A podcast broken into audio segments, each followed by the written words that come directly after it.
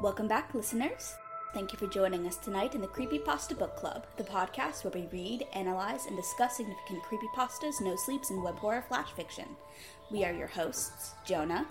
And Wednesday. And today we have a very special episode. We've been so excited to bring you. We've been talking about doing this for months. Today we are going to be talking about the Abandoned by Disney sequels.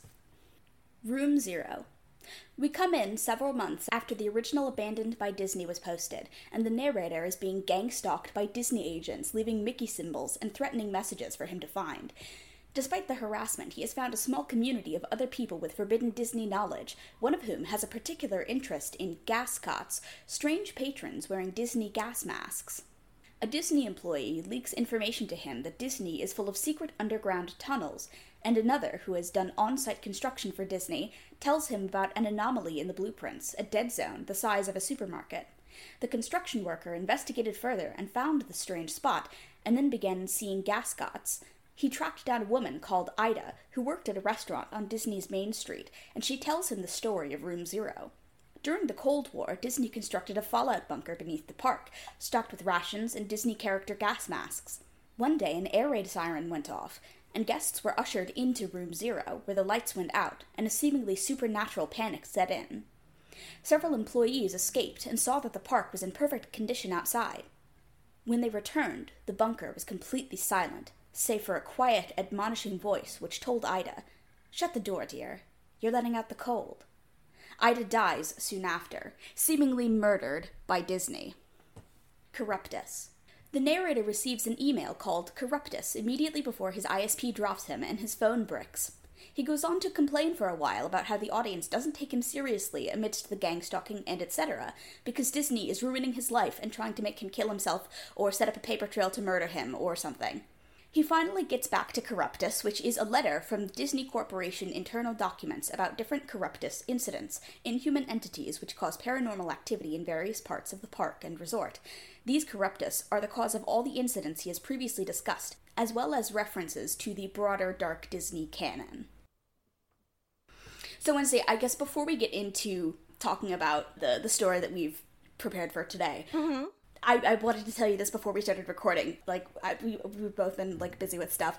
Mm-hmm. I actually finally watched the the Netflix cut the other night. Oh. We've been talking about this.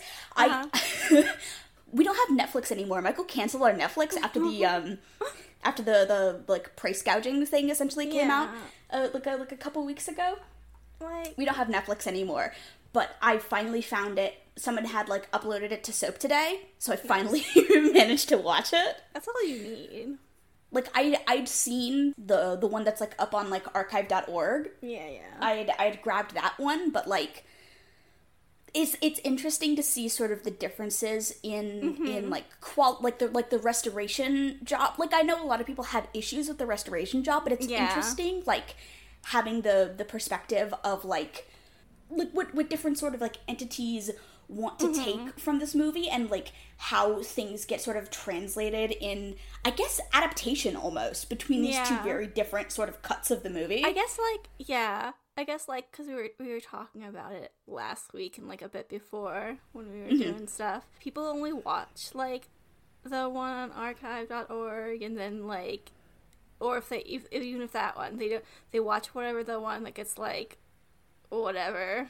With like yeah, whichever one they have like the closest What, what, what cable station has movies on? yeah, whichever one that has they have like the closest immediate access to and they mm-hmm. think that like that's like the definitive version. That's an issue with the, the sort of director's cut paradox, I guess. Yeah, you miss a core part of it if you don't watch. Like, like I know it's like contentions and stuff. Like, not everyone agrees with it. Like that this is like the first one, but mm-hmm. in that one, we never learn why he wants revenge. When you say the first one, do you mean like mm-hmm. the EU cut or do you mean like the archive cut? No, no.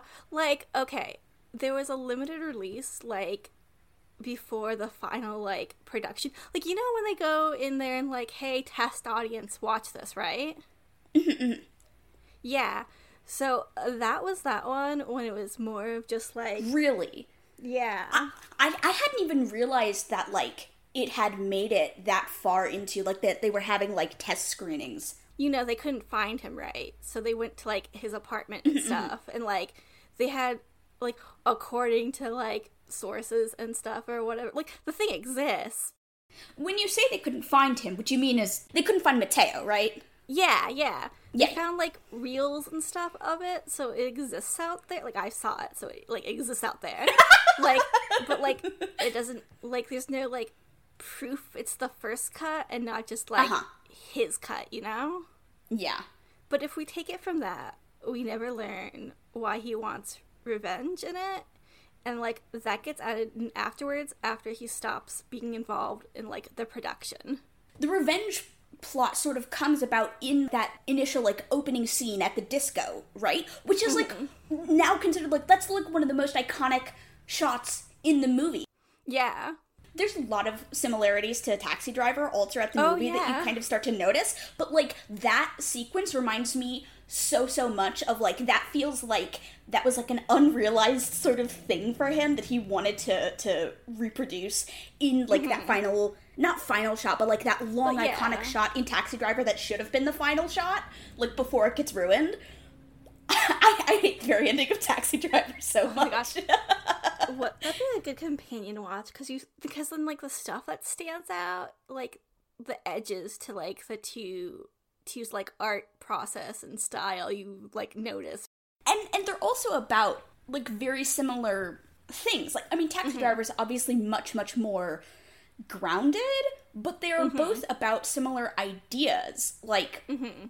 taking like a mafia premise as like a pretext basically to like tell a story about how it feels to be left behind by the world. It is it is essentially the same kind of like you know taking the idea of a vietnam vet. Yeah. You know like they're they're they're both these sort of like people from the underground in a different kind of way. Yeah. Like their identities are like locked into a certain time period and it's like Yeah. the movie is about like the world has like passed them by and like their drama their like melodrama is no longer like socially acceptable and like i don't think the like especially not the stuff that gets on tv but like dvd release and stuff. But there's that feeling of like oh we, we've been play acting right? Mm-hmm. Certain like things that are definitely in the older ones set as like a stage. It's like stage presentation in like the real world setting that they are filming in. Like there is by using this sort of sets that they mm-hmm. are in and and using like this this framing adds to that feeling of like this is something that is larger than than life mm-hmm. right? Which is also like th- this is set in a sort of speculative timeline essentially Yeah. which is also another part of that that feeling of like something that has been left behind something that doesn't mm-hmm. belong. But also like really fascinating the way when you look at that like like the actual time period of mm-hmm, like mm-hmm. the the iron curtain coming down like the the the parallels to like these real life incursions of capitalist institutions into like the post-soviet states that like tore it up mm-hmm. for parts. And like we've both been into disco elysium a lot lately and and i was thinking about that a oh, lot as well. Oh, Hey, that's that. That's why we were like, oh, we should revisit this movie, right? yeah. We were like, we were like, this is a companion piece, really. like oh both stories about like the way that th- these like ideological systems sort of oh, bounce off of one another and also about like organized crime and its relationships to capital and state power Reaching back a little bit to like settings. Okay, mm-hmm. so if you ignore the one on archive, if we ignore the remastered one, they both have a scene where they're definitely two different buildings, right? They're definitely two different like homes. But in the ones that predate or like speculatively predate those ones, that one scene where you see the difference in like the like home decor that's absent. So it looks like the two women exist in the same house, but it's never filmed like you don't get to see the exact rooms they're in until that scene where they're both like the one woman's like at the writing desk and the other one like walks in through the door and then you like you see them walk through the same space throughout the movie, and it's like, oh, this is the same building. I can actually answer that. That comes from that comes from a restriction of the filming process because the, mm. like you know the whole like the, the idea that this was like a cursed production? That's one of mm. those things like okay one of the things that i actually didn't get to in my post like well, like one of the things that i actually learned like a little bit later was like one of the big incidents like okay there's a rumor about the like directors of photography right? So mm-hmm, the 1st mm-hmm. one fired for being drunk on set and then the the mm. like replacement was like injured by falling set like broke his leg People think he died, but like he he, he didn't. He just No, no, just broke his leg. Like, it was it was not good because of this whole mishap. It fucked up like the the the shooting like they couldn't reshoot a lot of these scenes like it, it damaged the the set in a way that like required them to totally rearrange the shot schedule like mm-hmm. so th- there's a whole segment that ends up unfinished with, Katya with, with Katya. Sophie, yeah Sophia or whatever her name is. Entering the space where the same setting is intentional and not like incidental, right? yeah like just interpreting it as a whole piece of intentional art like i follow That there is like that we're supposed to get some sort of like meaning from it. And like this is one of the scenes that don't make it like outside of Europe ever. Whenever there's like female sexuality TM, you know what I'm saying? That Yeah. it's it gets like rated NC seventeen, can't make it in America. And like that part's cut from like the final stuff that gets like at least washed a bunch. But like you can still get it. Like it's not like the totally obscure, like unmarked VHS secret thing. Like you can go watch that right now. it can be difficult for people to determine like which version they're watching like that mm-hmm. happens a lot where like things will be like marked incorrectly or like one thing will be labeled as, as one thing but it's actually another Yeah, they don't make it easy either. Like things don't really tell you when it's like you're watching this edition, this remastering. Unless they're like trying to sell you that it's remastered, I suppose. yeah or like you know iterations of director's cuts like like blade runner mm-hmm. right has been like mm-hmm. released like four different times with different director's cuts because like I, I'm pretty sure Blade Runner is, is the one because like the director just keeps not being satisfied with the definitive mm. version that he's trying to create. I think that's cool. I think more things should be like that. More things should be like accessible like that. When you make movies that are like billion dollar budget or whatever, you can't really like. I guess you can because you have like infinity money, but like people don't. You know what I mean? So when stuff is made like less, it's, it's still a, a a lot of money in this production and also in Blade Runner. But you know, like I guess I meant like okay, so that scene with Sophia at the writing desk, right? So like Katya walks in with like the farmers market stuff that every lesbian on Tumblr makes a gif set of, right? she crosses the threshold to the drawing room or office. It's unclear what this room's supposed to be. I've always interpreted it as being like an office, like that's Yeah. Sophia's office. So like a, a, a desk that's really again. So they had a lot of like problems, obviously. So it's like it's like this big open space with the world's smallest writing desk. Anyway, she walks in and like drops the bag and stuff, and like they're going to have like a confrontation or something, but like there's no one there. Were we meant to be like led that these are the same space if later on they like add alternate walling and like dimensionality to like the roomage add room add space That's that's also why like a lot of people read an affair between like Katya and mm. Andre into the story as well. Like the idea that Katya has like moved into this this space when Sophia is not there, mm-hmm. right? Like we like we get that cut out to the other mm-hmm. side with the uh, with the camera, mm-hmm. and she is like domesticating this space oh while she has been shut out by her own husband. like the ghost of this other woman is in this space even though she has like interactive roles with people who we know are also like living Yeah. That's another one of those things like mentioning Tumblr and mentioning the scene, like the the way that fandom has sort of like evolved to talk about the movie. Fandom only has one setting and one sort of function. shipping, And yeah. yeah. And, it, and, and and it's to talk about all media in this exact mode Tone, and you are never allowed to have any other kind of like nuance or like like even when people have tried to do so. One Mm-hmm. it ends up coming back around to shipping and two it's stuff like you know the clock symbolism discourse.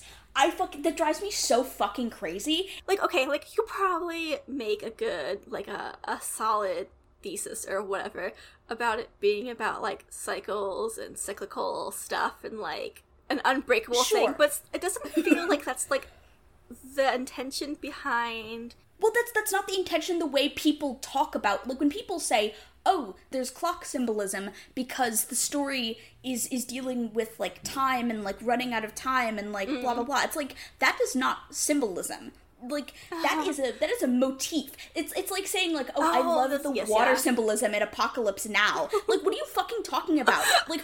A motif signifies something with its presence, but Okay, like okay. it has to be so much more complex to talk about it as symbolic. Like clocks symbolize time. That is the function of a clock. There is no step in like there's there is a single logical step in between the sign and the signified versus like something that's much more symbolic like like like the ice pick, right? oh oh Is yeah the ice pick is is extreme phallic violence Oh which God, eventually okay. like destroys Katya and like the Yeah. imagery of like identity being obliterated with like the destruction of like the head or the face Yeah. and like uh pink spray right Uh-huh. like when, when when I was watching it the other night like last night Mm-hmm. I was thinking about I can't remember if it was like an article or if it was a video essay or what it was, but the Uh-huh. idea of pink spray and Mm-hmm. like the way that like old, you know, westerns and like classic Mm-hmm. showdowns like before a, like a certain point in in Mm-hmm. like time with medical history, mm-hmm. stories used to rely on the idea of like the shot through the heart yeah. right? As being like that is the that is the destruction of mm-hmm. the the person with like the heart being mm-hmm. associated with like the center of the body and and and the self. And then the godfather coincidentally enough is the turning point of that. Yeah. It has to it has to be like like inspired by because it's it's really reminiscent I mean, there's there's a lot of there's a lot of homages. I mean, from what I understand, there's a lot of homages to The Godfather. I'm a Yeah. heathen, and I've never actually watched The Godfather. I've never read it. Like, I'm bad. I'm really bad. sometimes that scene gets cut and like You mean Katya's death scene, like when Joe kills Katya? not really cut, like shortened for both Mm-hmm. like gratuity and like time, I guess. Yeah, yeah, yeah. I mean, But- like you know, similar to like the um the Suspiria. You know, the- Yeah, the, the yeah. initial death in Suspiria. Yeah. Okay. So there's a major scene that gets chopped off that occurs afterwards, Mm-hmm. and like I guess it doesn't leave. It, like obviously isn't a part of like the EU 72, 73 release. There's like a crucifixion scene afterwards with like Ice Pick Joe that gets like left out, and then like, but we never get him back in like the remastered and remake and stuff. So like, Yeah, he he does just kind of disappear. yeah. So so if you're wondering, he was crucified. or at least like in the original footage shot he was mm. crucified. But like i think if enough people decide that that doesn't need to be in the film like maybe it doesn't need to be in the film. I I guess. like i i mean i obviously haven't seen it. Like maybe they thought mm-hmm. that it was too far or maybe they thought that that ended up being distracting. It doesn't take up a lot of screen time, but like I think it underplays the earlier violence that we see. Underplays, undercuts, undermines. under some things. It sounds like like not just the violence, but it sounds like it kind of undermines other stuff sort of going on in the film to have mm-hmm. this I mean because like we have ironic crucifixions in media, but mm-hmm. like especially like in what 73 right Yeah. like I, I- feel like that wasn't as much of a thing there i mean there's definitely artists who were not doing that. But Yeah. I, I- like that doesn't seem like I think they- something that I think Scorsese would do. it's certainly like less of a polished movie when you incorporate like these things but it also like speaks to like the level of violence like wanting to be expressed in these sort of movies Yeah, he was like very much like a sophomore filmmaker at this time. He was like, he, this this was his, I think it would have been his third film if it came out when it mm. was intended to.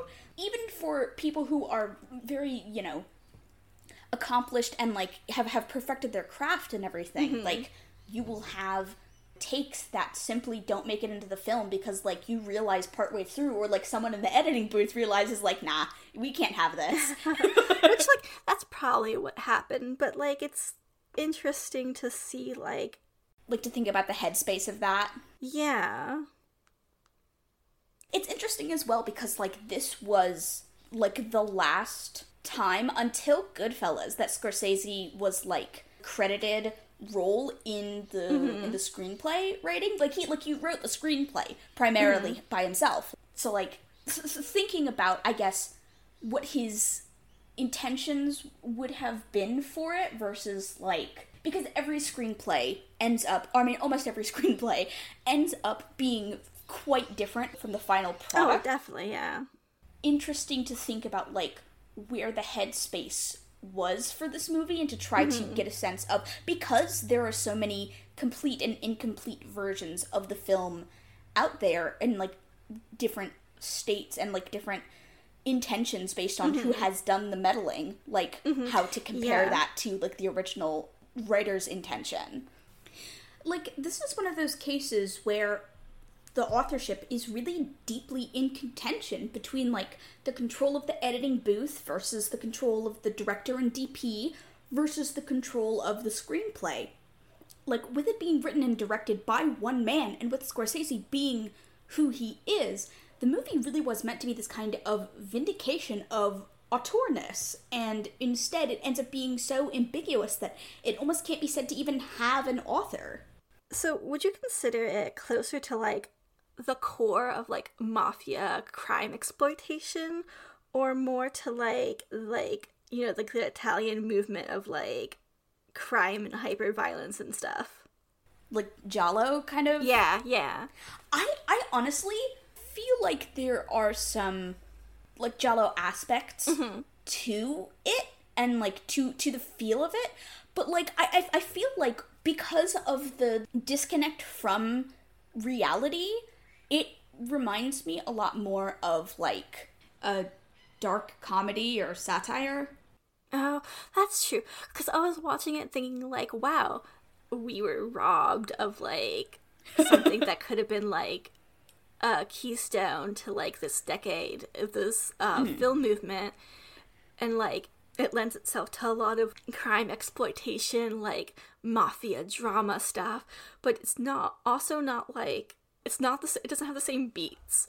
You mentioning, like, stuff cut and, like, it being polished. And I can see, like, oh, I was like needed to move away from that to tell a story it told. even if we had gotten a polished cut that was like more or less complete i mean the movie as it stands is not technically complete because mm-hmm. of the of the incidents with the filming process like it never got to the stage of of filming like like it has enough you know material to work with to construct a movie out of sort of like from mm-hmm. behind. It did not reach the the sort of end point of filming especially with like the reshoots that they intended to do like mm-hmm. because of the actually i have a post that i made on the subject a few months ago that summarizes the situation. I can read out a little excerpt Recently, the Unearthed movie has received praise for its striking visuals, for being a movie truly ahead of its time for the intended 1973 release, so people are often surprised to learn that Goncharov was one of the all time production clusterfucks at Columbia.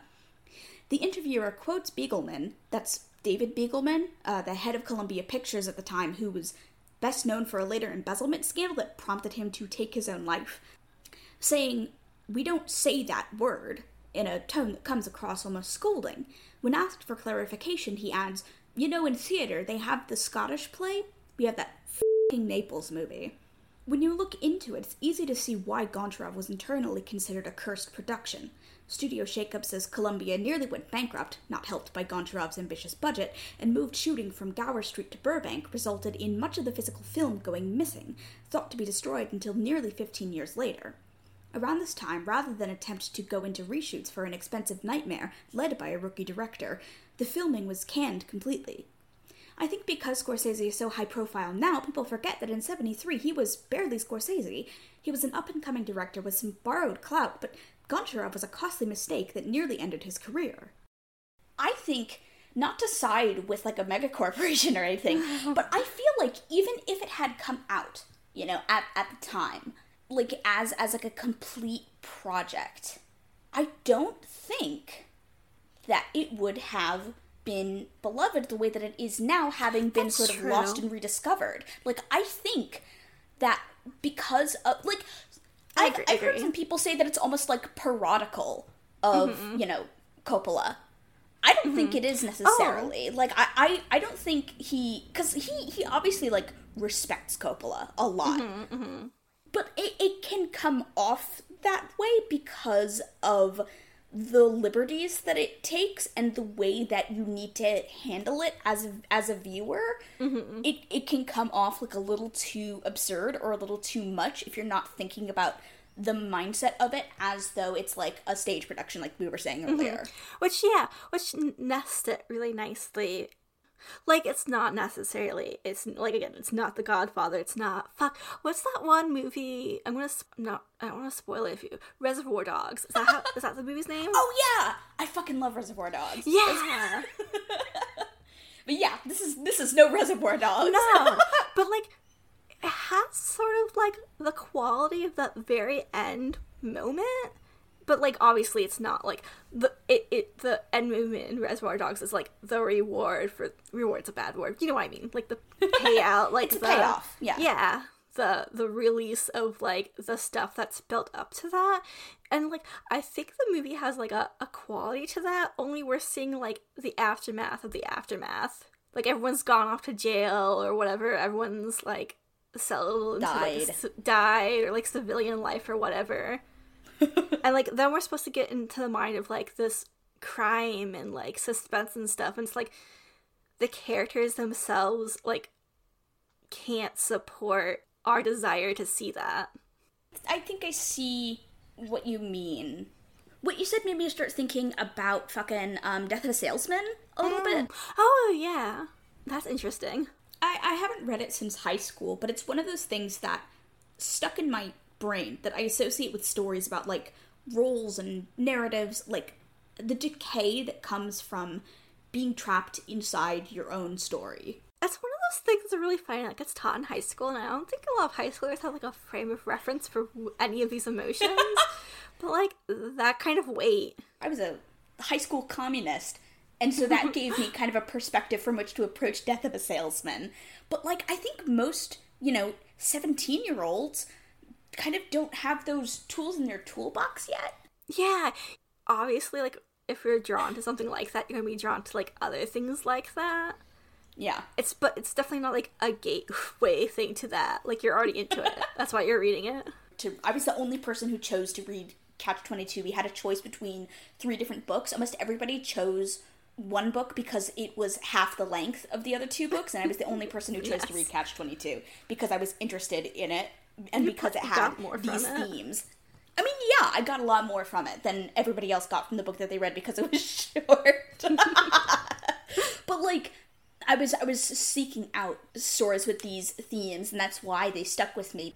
The movie is sort of about that same kind of like capitalist realism mm-hmm. that Death of a Salesman was a little bit about. Like it's about Yeah. this sort of like inescapability, this like ingrainedness, this baked in quality of capitalist life that like sort of tricks you into thinking that that's the only thing that there is ever going to be. Like the metamorphosis, really, too. Like Yeah. only you metamorphose back into a gangster, and you mm, might not be real. The attempted transformation, but you transform into something disgusting. Oh, that's good. And it's like in like becoming like the caricature. It's like these suppressed like shadow self sort of thing and like highlights like The animus. yeah, highlights like the pre-existing flaws of the characters. Like when does bad behavior become like your personality? Are you someone who kills? Like are you a killer? What is bad behavior and what is being a bad person? Mm, That's good, yeah. That'd be a way better trailer than Winter Comes to Naples or whatever.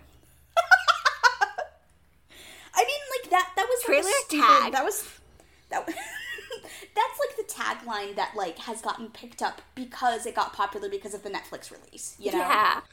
Like, it's cool location and it has like a cool thing, but like, it's not winter in most of the movie. and it has nothing to do with. It's it's I guess supposed to be like a metaphorical winter because Russia. I don't know. It's the Cold War? And like. it's very much not a cold war. It's a very hot No, war, actually. I think. yeah, But yeah. but like The nuclear yeah, like winter? the, the it, like it's it's the winter of it, uh, harshness and you know Yeah. these Russian people, you know, coming coming in. and, Every like, Russian can cast Area Blizzard.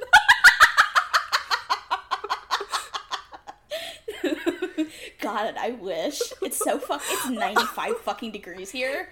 You're like, it's, that's inhumane. You need to sit in like a, a, a kiddie pool with ice, like a husky. It, it's genuinely inhumane. I'm sweating so fucking bad. I just I I had a fucking doctor's appointment yesterday, and the Uh-huh. doctor's office is like a ten minute walk from Uh-huh. from the house, which is which is great. Well, good thing But, you're heading you to know- the doctor's office after that walk. Like I like I walk down there, and I'm fucking soaking in sweat by the Mm-hmm. time I get to the doctor's office, and I'm trying to pretend that I'm not like disgusting compared to like everybody else who's driven there in their stupid little cars. and and I, wish you could walk back off or something. I mean, like Michael did offer, but I was like, no, no, no, I'm gonna walk Um, because that like, was your, I that was your bad then. That was foolish. I didn't realize that I was gonna be like that hot by the time I got I'm there. so And sorry. I come back and I'm like red and fucking sweating, and Michael's Oh. like, "Oh, babe, you gotta go shower," and I'm like, "Yeah, I gotta go shower. I'm I'm hot." so sorry. so that all, all that to say, I'm gonna take another fucking shower after this. Oh I'm yeah, you so earned sweaty. it. God, I hope like I like living here, but Jesus, I it know, gets hot it's- for me. Your place is really cute, but I kind of hope you get a place with central air before next summer. And like less bugs. less bugs, less bug babies. You're attacked from all sides. You guys like you guys tell me you have new bugs like weekly. We get a lot. I, there was a fucking. There was a massive cockroach in the bathroom last night that I dealt Oh with. no. It scared me so bad. It's it's probably hot too. It kept hiding under the bathroom rug, and I kept like trying to yank it off, and it would like run somewhere else and then run back under it. That's a nightmare for you. I hate bugs so fucking much. like moved in with you. You and Oh, like God. nine billion bugs. like okay, small little flies or whatever I can usually deal with, but if anything is like larger than like a centimeter, it's like nope, I can't live with you. You can't be here. It's rude when it's that big. thinking also about like cut like related stuff like the one thing that i've never seen or heard of being tampered with is the death scene and and this is Uh-huh. also something that i think of like in relation to like pink spray stuff right Yeah, yeah, yeah, yeah, yeah. the bullet to the heart Yeah. especially in contrast to this very like graphic and unromantic new school violence the like the headshot or the ice pick to the head wonderful little moment where they have that embrace they pull away like you like you hear the noise and they mm-hmm. pull away and andre's covered in blood which mm-hmm. isn't visible on goncharov's signature black jacket. Like there's this moment where it's like did he shoot andre? What does your violence say about you? Like we we don't see the violence reflected onto the person who has did done it, it, yeah. even though he has also like committed so many crime. Yeah. And it's like, obviously it's happening that we were seeing it happen, but it could also be like, I want to use the wrong thing, like, metaf- not metaphorical. I'm not sure if metaphorical is right or not. Like, it doesn't matter if they're reconciling in this moment and, like, the actual gun through the heart didn't, like, really happen, because, like, you can't undo previous acts of, like, betrayal and, like, Yeah. harm and stuff. And so the blood and the scene serves as like twofold as a reminder of like you can't like handshake away this behavior. Like you can't just be like, oh, it's fine. I'm like a changed person. It's good. It's like the only thing that matters is like your actions. Yeah, and like have you done the action and have you done the work to change and like Mm-hmm. like these are all people who want to change but they mm-hmm. are being trapped not like you know p- there's there's a lot of talk about like oh stories about being trapped by the mm-hmm. narrative. But it's it's not just about being trapped by the literal narrative in like a meta sense but mm-hmm. also being trapped by your economic position and and and prospects and everything. Like their heritage, the time period which they are, like their money is all tied up in this stuff. Like what are they going? Yeah. they're gonna are they gonna go pick up a, a blue collar job, a, a white collar job skill? They're like middle aged, and all i know how to do is like crime and book balancing. I guess you can be an accountant or something.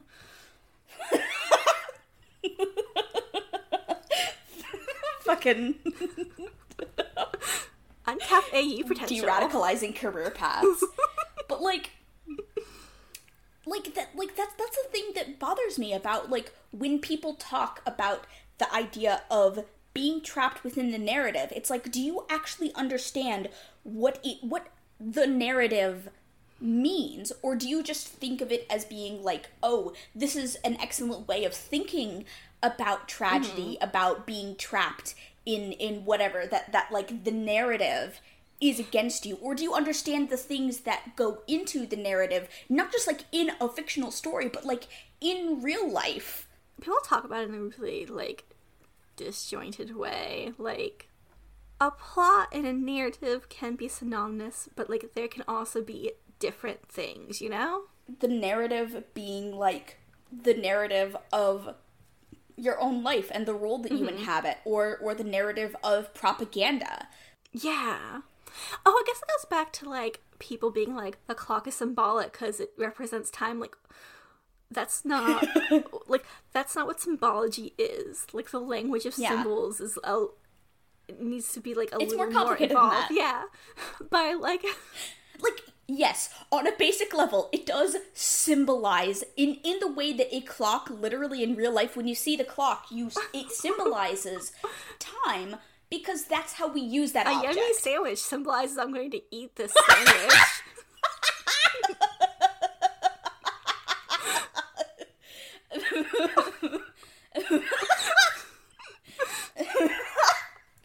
this condom signifies how i'm gonna be fucking your mom oh, that'd be uh, a post with 10k notes. Maybe more.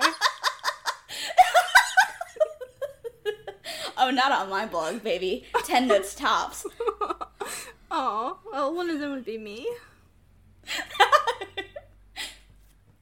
in general, it is really frustrating trying to deal. Like, I try not to even get too involved with fandom stuff if I can help it, unless I'm like really into something specifically because I want that like instant gratification, like just junk food kind of stuff to to nosh on. I'm not going to name names. That that's a bad way to start. What I'm going to say. I was. You I, can name names. I'll bleep No, them no, out. no, no. Oh, it's fine. I'll fill you in later. I was catching up to like fandom space stuff that I kind of like peek back in every now and again, and it was like, oh, it was exploding in a Was it different. Trigun? Uh, no, no. I, I the fandom seems okay though. Like it's silly. Okay. But the, the series, the series doesn't take itself so serious that's I don't know. It's hard to explain. It's really you should go watch it. I should rewatch I, I should. I was I was just curious because I've seen such an explosion about Trigun recently, and I and I know that like you've historically been really into Trigun, so I was like, oh no, is there Trigun Oh drama? no, I'm sure there is. I, I think probably more way back when, because it like people who were you know, it's all Yeah. people had anime and they were like Yeah. awful. But like no, in general, it's like it encourages like shipping without it being like the focus of the story. Mm-hmm. It's like not mean to the readers in that way. And it's not, but like it never stops being about like the plot. The plot like barrels. You're like you're strapped in. Let's go. To my memory, I haven't watched it in a really long time, but I recall it being not draggy. Like not to use economic in this way, but really economic with its plot. Like you are, you are as close to the end of what's happening. I mean that's that's a valid way of using the word. Yeah, I know. It feels weird to use it, economic in like a positive connotation. You know what I mean? but like, it is as close to the end of like a series can possibly be without you starting like the last episode. Is like the plot. it's re- it's pretty solid. I I've heard that like in the in the like classic anime that like it does fuck around for a really long time, like before it introduces the guy that everybody wants. Oh no, um, that's to fuck different Trigun Boy. That's different. That's like. There's stuff happening before. It's like tone setting and stuff. Like he's not the most important thing in the entire Vash, series. that's his name. Yeah. No, it's it's. I think knives is what you're thinking of, or legato. It's hard to tell who people are horny for. No, no, like the the the dark haired guy. Oh yeah, yeah. That's not. No, Vash is the main character, the blonde one. Yeah, I I know. I know Oh. who Vash is. No, no, no, but like people like there's there's a dark haired guy that people are like, oh, these two are fucking and sucking. Oh, oh, Wolfgang. Only I gets think. introduced a bit Fuck. late. I, I'm worried. Is the name wrong? It's Wolfwood? Is that the name? Wolfwood. Yes. Oh, I'm gonna look silly on the podcast. Yeah, Wolfwood. I guess. I don't know. That seems. That seems like a weird thing to like oh, be like. It, but again, I haven't seen it in like 20 years, so like maybe it is. maybe I'm, maybe I'll rewatch it and be like, oh, well, this could be faster. I I I've seen I saw an episode of Trigun when I was in middle school, so like I can't speak to anything about it. I just have seen people talking. yeah, it's pretty. It's I. The new one has a weird art style to it, but I'll probably watch it. I haven't read it. It either. at least looks better than like most 3D anime. Like Yeah, it looks like they like were thoughtful about it. It has a really like, like, oh, this actually has like a style. This doesn't just look like fucking RWBY again. oh god, yeah, yeah. It feels a little like they try to capture the way like the U.S. American kind of like anime boom shows, like in the early oh OOs, mm. and like feed that back through like a modern anime lens because it's kind of like a cowboy story.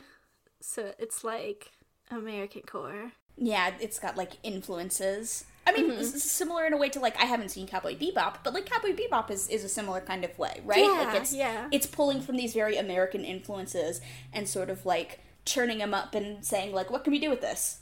both are like space cowboy movies, animes. They're like Yeah. sp- they like cow, but like on opposite spectrum. I mean, because because Trigun's like silly, right? Yeah, it's it's like it's like the revenge cowboy, physical Yeah. revenge stuff, blood splurting all over the place.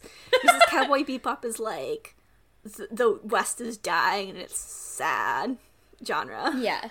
Oh, Power of the Dog was really good too. Sorry, mm. you saying the West is dying and that's sad made me think about fucking how good Power of the Dog was. I see good. people complaining about like they're like, oh, the way that this movie deals with with gayness is bad and like Really? it's it's complex, but I don't think it's bad. You know what it is? It's because like the core of people posting on it are like gay film bros and not gay slasher fans. I think we need to invest in, on the ground. I want him replacing like the.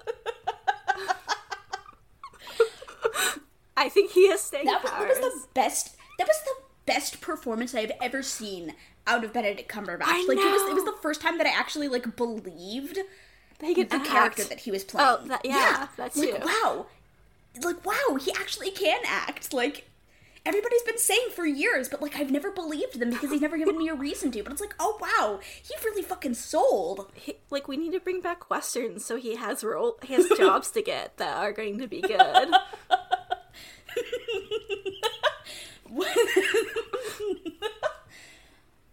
I ca- like I cannot believe at fifty whatever that he's finally found his calling, and it's like playing a mean cowboy.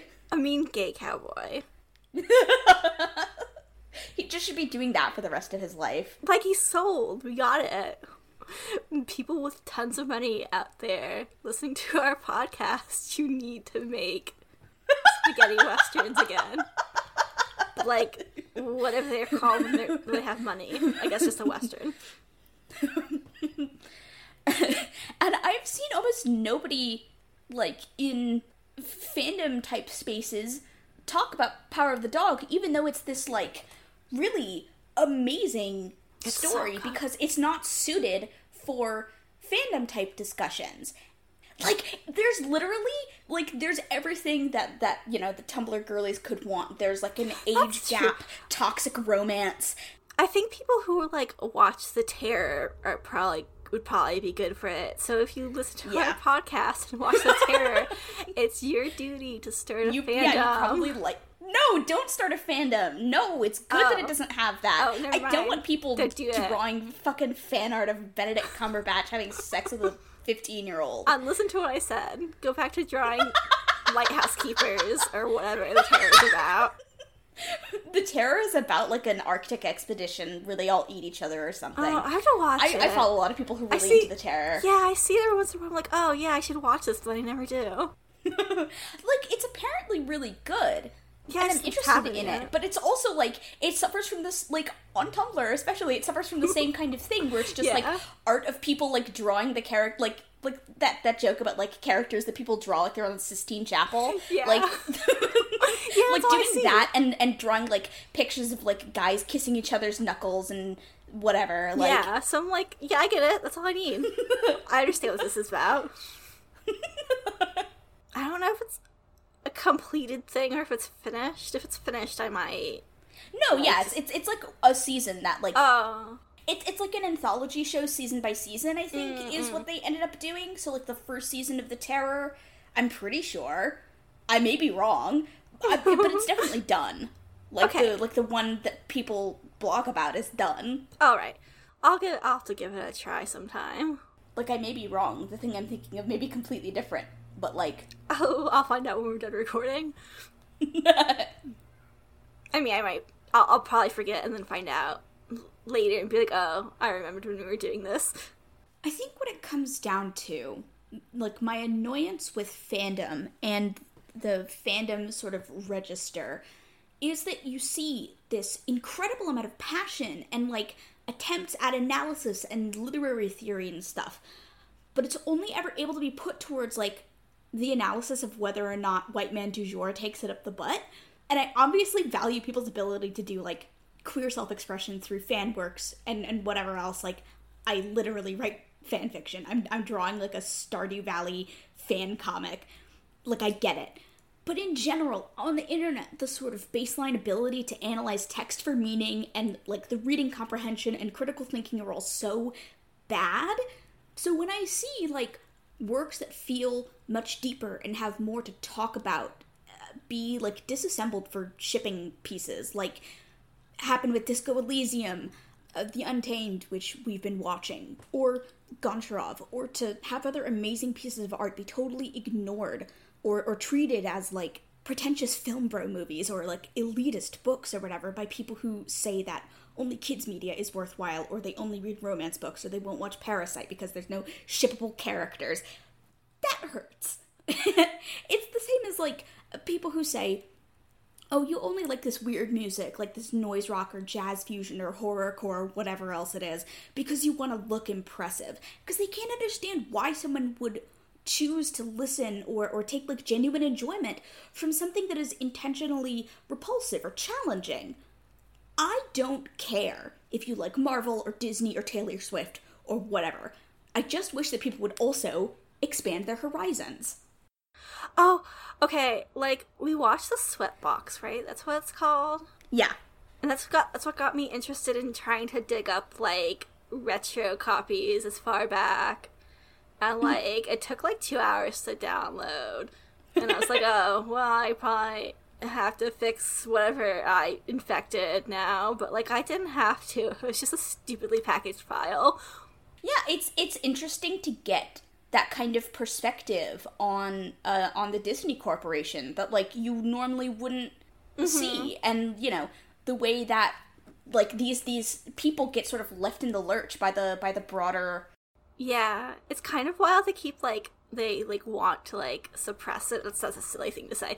Like uh censor it or whatever. That's also silly. I don't know what to call it. That they don't want people to watch it when it's like not that big of a deal.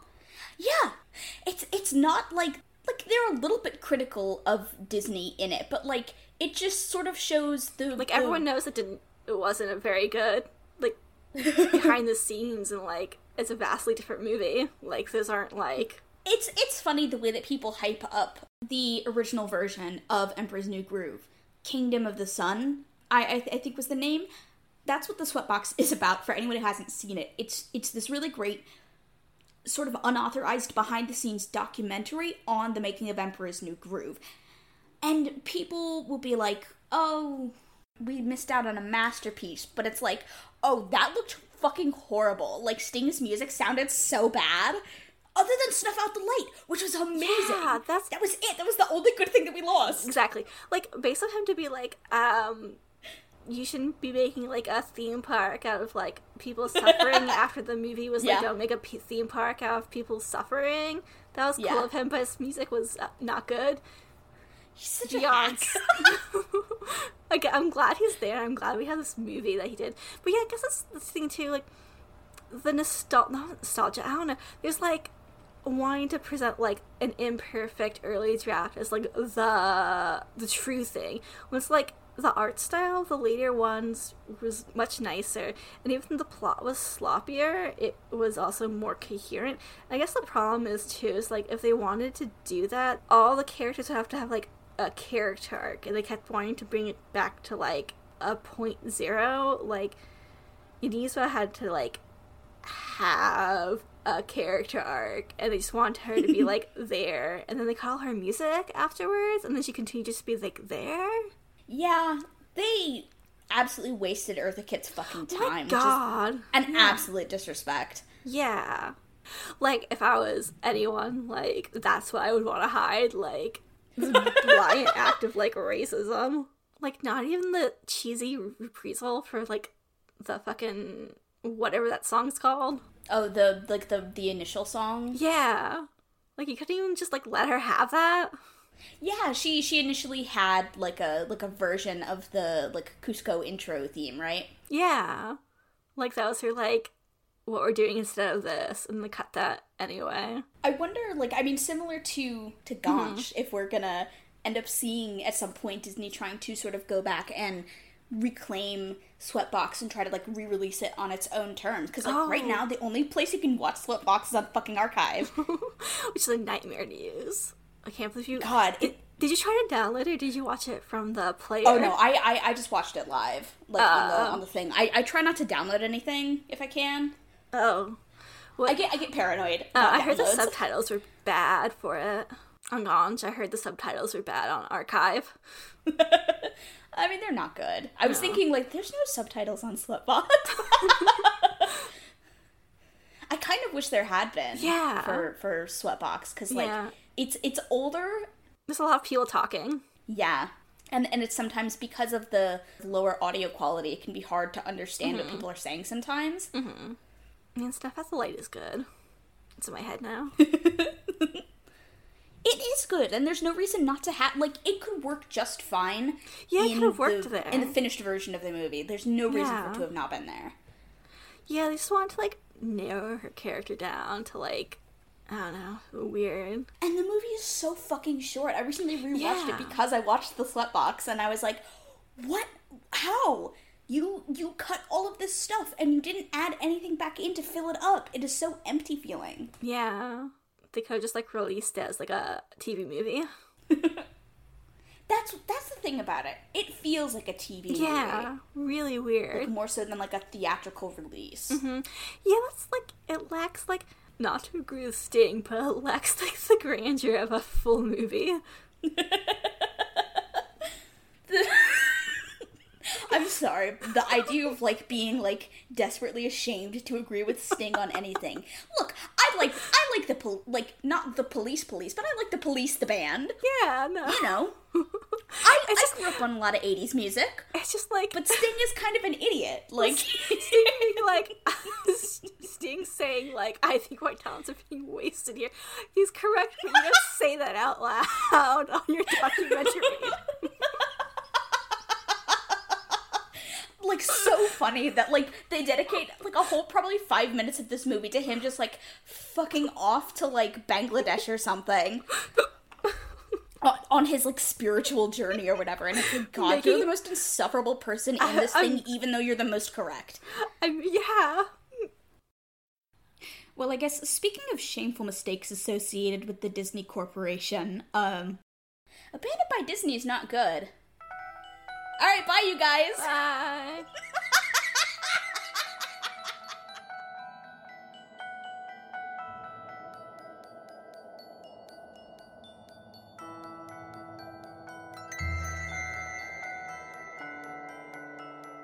Hey guys! So by now you might have caught on to our little jokey joke. We really appreciate anyone who has listened to us this far, even if it's just so you can send us mean comments. We love every one of you. Happy April 1st, happy one year anniversary of the Creepypasta Book Club. 365 days of goofery and clownishness down, and hopefully many more to come. Next episode, we're back to business as usual, beginning Tales from the Gas Station, parts 1 to 7. This has been the Creepy Pasta Book Club. Thank you, and good night.